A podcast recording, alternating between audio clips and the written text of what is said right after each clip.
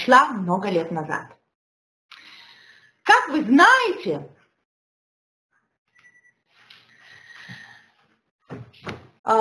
и в Израиле э, э, все страны диаспоры, люди, евреи, которые жили вне Израиля, всегда поддерживали э, учи, учи, изра, изучение Тары в Израиле. То есть, наверняка вы слышали много рассказов о том, как мудрецы Израиля приезжали в Европу или в Америку собирать деньги на изучение Тары именно в Израиле.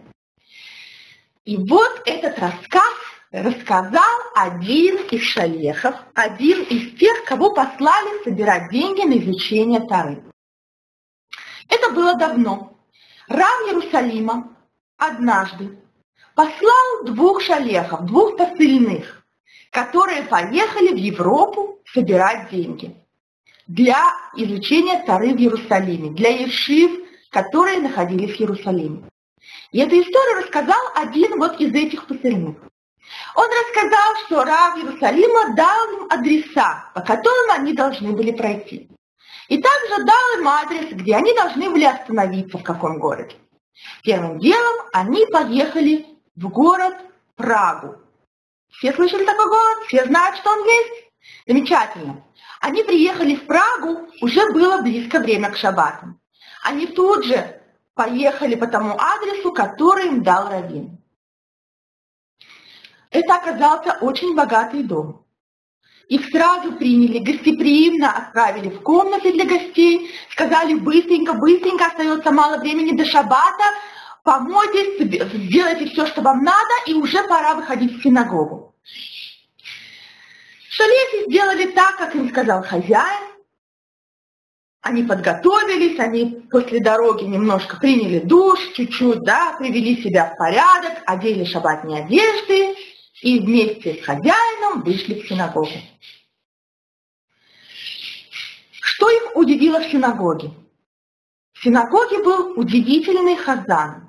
Он был очень молодой, ему было около 25 лет.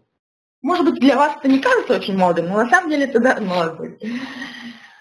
Он очень-очень красиво пел и очень красиво говорил целу. Вообще в синагоге была атмосфера очень хорошая, очень шабатная атмосфера, в которой приятно было находиться всем. После синагоги, как вы знаете, всех, конечно, ждала замечательная трапеза у этого богатого человека в доме. Блюда сменяли одно другое, шаббат был очень хороший. Утром, когда шалейхи встали, они ждали хозяина, чтобы идти с ним в синагогу на шахарис, на утреннюю молитву. И пока они его ждали, они прошли по салону. Им было очень интересно. Вы знаете, в Израиле очень, ну как бы в то время, в те времена хотя бы еще точно не было богатых людей таких в Израиле, и они, эти люди, эти шалехи никогда не видели перед этим такой богатый дом. Им было очень интересно, как устроен этот дом. И они шли и смотрели. Красивые ковры, мягкие, красивые занавеси висят. Везде выставлены предметы иудаики, серебряные, подсвечники красивые очень, серебряные гавелики душ, да, бокал душа. Все это красиво стоит. Да, по стенам висят портреты известных раввинов, больших раввинов. Что привлекло их внимание? они обратили внимание, что в уголке стоит стол, на котором стоит серебряное красивое блюдо. Но, что бы вы подумали, лежит внутри этого блюда? Почему-то внутри блюда лежали какие-то грязные маленькие осколки стекла.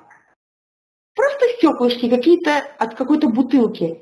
Явно нечистые, явно грязные. Это показалось им очень странным. Что это такое серебряное блюдо и совсем неподходящее содержимое для такого красивого, для такой красивой вещи? Еще одна вещь была тоже очень удивительна. На стене сбоку висел, висело пальто, которое тоже было все вымазано в грязи, было грязное, было очень старое, видно, что было старое. И вокруг него была позолоченная рама. Что что-то было тут не то. Они поняли, что тут есть какой-то, какая-то история стоит за этим, какой-то секрет. Что-то, что связано с хозяином дома, с этими осколками и с этим грязным пальто. По дороге в синагогу они, конечно же, спросили хозяина, что это за странные вещи, которые совершенно не гармонируют со всем содержимым вашего салона?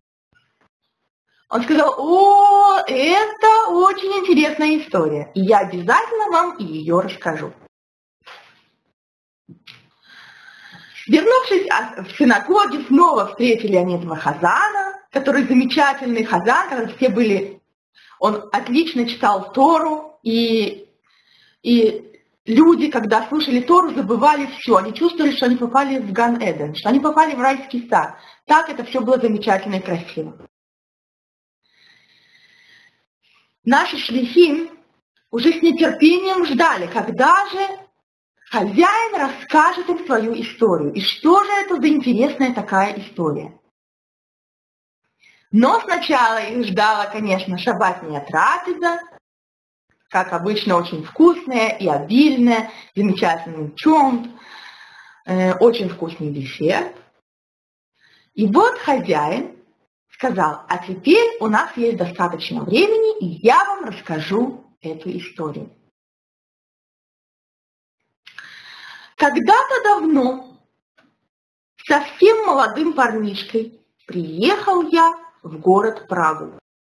И не было у меня ничего, вообще ничего.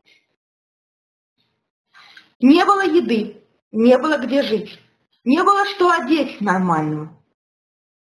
Но я был соблюдающий еврей, и это было самое главное. Я уехал из маленького местечка, оставил свою семью, оставил маму, папу, своих братьев, сестер и поехал в Прагу искать счастья, искать возможности э, построить уже свою собственную семью, заработать денег, содержать ее. В Праге я устроился на работу. И потихоньку мои дела стали все лучше и лучше и лучше. У меня пошел замечательный бизнес, и он только улучшался с каждым днем. И все было замечательно. Но я чувствовала, что деньги просто идут ко мне в руки, идут, все. Я просто богатею на глазах, мне было жалко каждой минуты. Жалко тратить время на молитву, если тут есть деньги, деньги, деньги, и, и, и потихоньку я стал забывать об этих традициях. Шаббат, какой шаббат? У меня тут такие сделки намечаются. И потихоньку я отошел от всего. У меня появились другие друзья, новые друзья.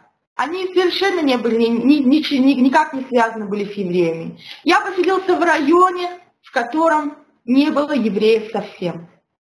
Прошло столько лет, я и забыл, что я вообще еврей. Это как будто было когда-то, то ли было, то ли нет. Может быть и не было, может вообще приснилось все.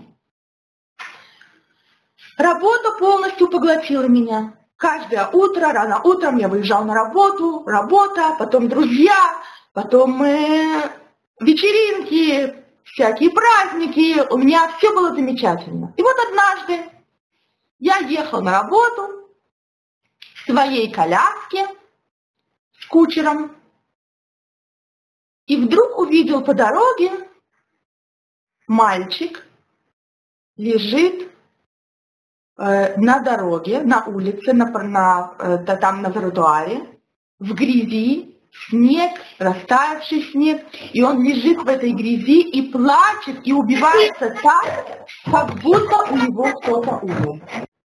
Что случилось? Обычно я не обращал внимания на то, что происходит вокруг. Это уже не моя жизнь, мне не важно, что там происходит. У меня свое, и я себе еду, и у меня свои цели.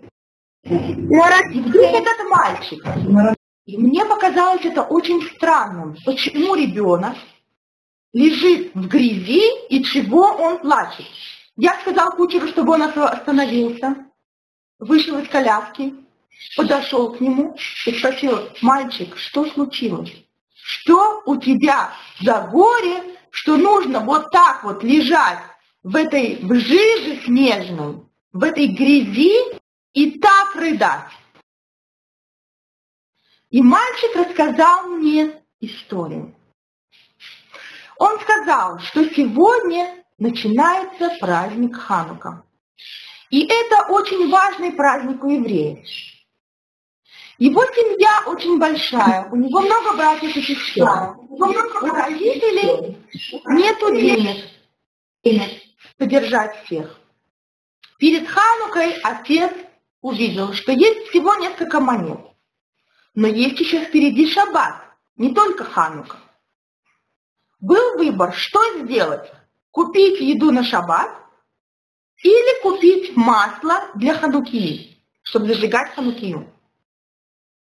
И отец сказал, мы купим масло для ханукии. Он дал мне деньги, и я побежал в магазин. Но возвращаясь из магазина, я подскользнулся вот здесь, и я упал. И бутылка с маслом разбилась. И теперь у меня нет ни денег, ни масла для ханукии, ни еды на шаббат. Я просто не могу вернуться сейчас домой. Я не могу сказать отцу, что у меня нету масла и нету денег. Как я скажу, как я буду смотреть ему в глаза? Что мы будем делать в Хануку и что мы будем кушать в шаббат? Я просто не знаю, что делать. И вот этот мальчик сидит и рыдает в луже. А рядом с ним сидит и рыдает взрослый человек который тоже вспомнил какую-то историю. Он вспомнил свое детство. Он вспомнил, как он в своем детстве, в возрасте вот этого мальчика, в местечке со всей своей семьей. На окне горят, на окне горят свечи хануки, младшие братья и сестры играют с волчком на полу. Только что все покушали вкусные ласки, и дома приятный запах жареных оладий. И так хорошо. И мама сидит, и папа именно с ним за столом вспоминают, учатся, занимаются, э, учат Аллахот Ханука, учат правила, э, законы Хануки. Почему с ним? Да, он самый старший. Все остальные играют, а у него скоро будет бармитсва. Он самый старший, и отец очень любит после работы сидеть и учиться с ним. И вот они читают Аллаха. Каждый обязан зажигать ханукию в хануку. Даже самый бедный человек обязан зажигать ханукию в хануку. Даже если у него стоит выбор купить масло для хануки или вино для кидуша на шаббат, он должен купить масло для хануки. Это важнее. Он должен зажигать свечи, ханукальные свечи, зажигать ханукию. И вот этот человек сейчас уже взрослый, и эта история всплыла у него в голове. И он сидит и плачет рядом с этим ребенком в этой грязи, и вспоминает свой дом, и видит возле него этот ребенок, который на самом деле, вот она, вот эта история. Его отец покупал, послал его купить масло, хотя не было еды на шаббат. Вот эти аллахот, вот как они в жизни, да, они работают, есть люди, которые так живут, а где он? И что он делал все это время?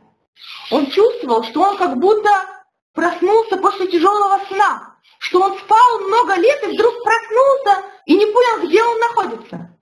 Он почувствовал, что, может быть, он родился только сейчас. Как же так? Как могло получиться, что столько лет человек оказал, был оторванным от своих традиций, от своей семьи, от своего народа? Что с его семьей сейчас? Где его братья и сестры? Где его родители? Почему он ничего никогда не выяснил? Сколько лет он уже не отмечал Хануку? Человек встал, люди шли вокруг, оглядывались и удивлялись. Сидят в луже два ребенок и взрослый, и оба плачут. Человек встал, помог встать ребенку и сказал, пошли назад в магазин. Они зашли в магазин и купили масло для хануки, и купили еды для шаббата, и купили игрушки и подарки для всех детей на хануку. Конечно, этот человек не пошел на работу в этот день, он взял этого ребенка на своей, на своей коляске и поехал к нему домой, повез его домой вместе со всеми вещами. Он сказал, он подарил все это, отдал родителям мальчика и сказал, что сегодня у него, можно сказать, день рождения. И вот Хануку он пригласил к себе эту семью и сказал, посмотрите, у меня большой дом, и я живу в нем один. Я хочу, чтобы вы переехали в мой дом, я хочу, чтобы вы жили здесь вместе со мной чтобы мы все могли вместе соблюдать. То, что я делал, это ужасно, я раскаиваюсь. Как я жил. Но всегда можно исправиться. И, конечно, как вы понимаете, этот человек стал давать много денег на благотворительность. После этого он сказал, что он, я построил синагогу здесь, в этом районе, там, где я жил. И сюда стали приезжать евреи. И здесь собралась своя община. И вот этот вот мальчик, этот, которого, который, э, которого я тогда встретил. Это кантор синагоги. Вот тот, от которого вы говорили, что вы чувствуете, что вы сейчас попали в Ганеден от его чтения. Вот это и есть тот мальчик. Он вырос, и вот кем он стал. Он стал хорошим евреем. И с тех пор меня знают в Израиле как человека, который дает деньги на изучение Тары в Израиле. И поэтому ваш раб прислал меня, э, вас ко мне, сказал человек. А это, эти стеклышки в серебряном блюде, это есть, это стеклышки от бутылки. От бутылки масла, которое разбилось тогда. А это мое пальто пальто, в котором я сидел в луже вместе с мальчиком и плакал. Я сохранил это как символ, потому что я считаю, что это был день моего рождения. Я еще раз родился. Это было настоящее ханукальное чудо. Ханукальное чудо моего пробуждения. Это было чудо, что я ехал по этой улице, что я вообще увидел этого мальчика, что я остановился, ведь все могло быть совсем по-другому. И я здесь, и я счастлив, как я сейчас живу, только благодаря вот этой вот тому, что произошло тогда. Вот такая вот история случается. Иногда это не совсем выглядит как чудо. Вроде нам кажется, это обычная история. Ехал человек, увидел мальчика, остановился, но он воспринимает это как ханукальное чудо, как еще одно чудо Хануки, которое произошло лично для него. Это лично его чудо, которое с ним случилось. Вот такая история. Хорошая, веселая история с хорошим концом. Да, друзья, теперь я готова ответить на ваши вопросы и выслушать, что у вас есть сказать по этому поводу.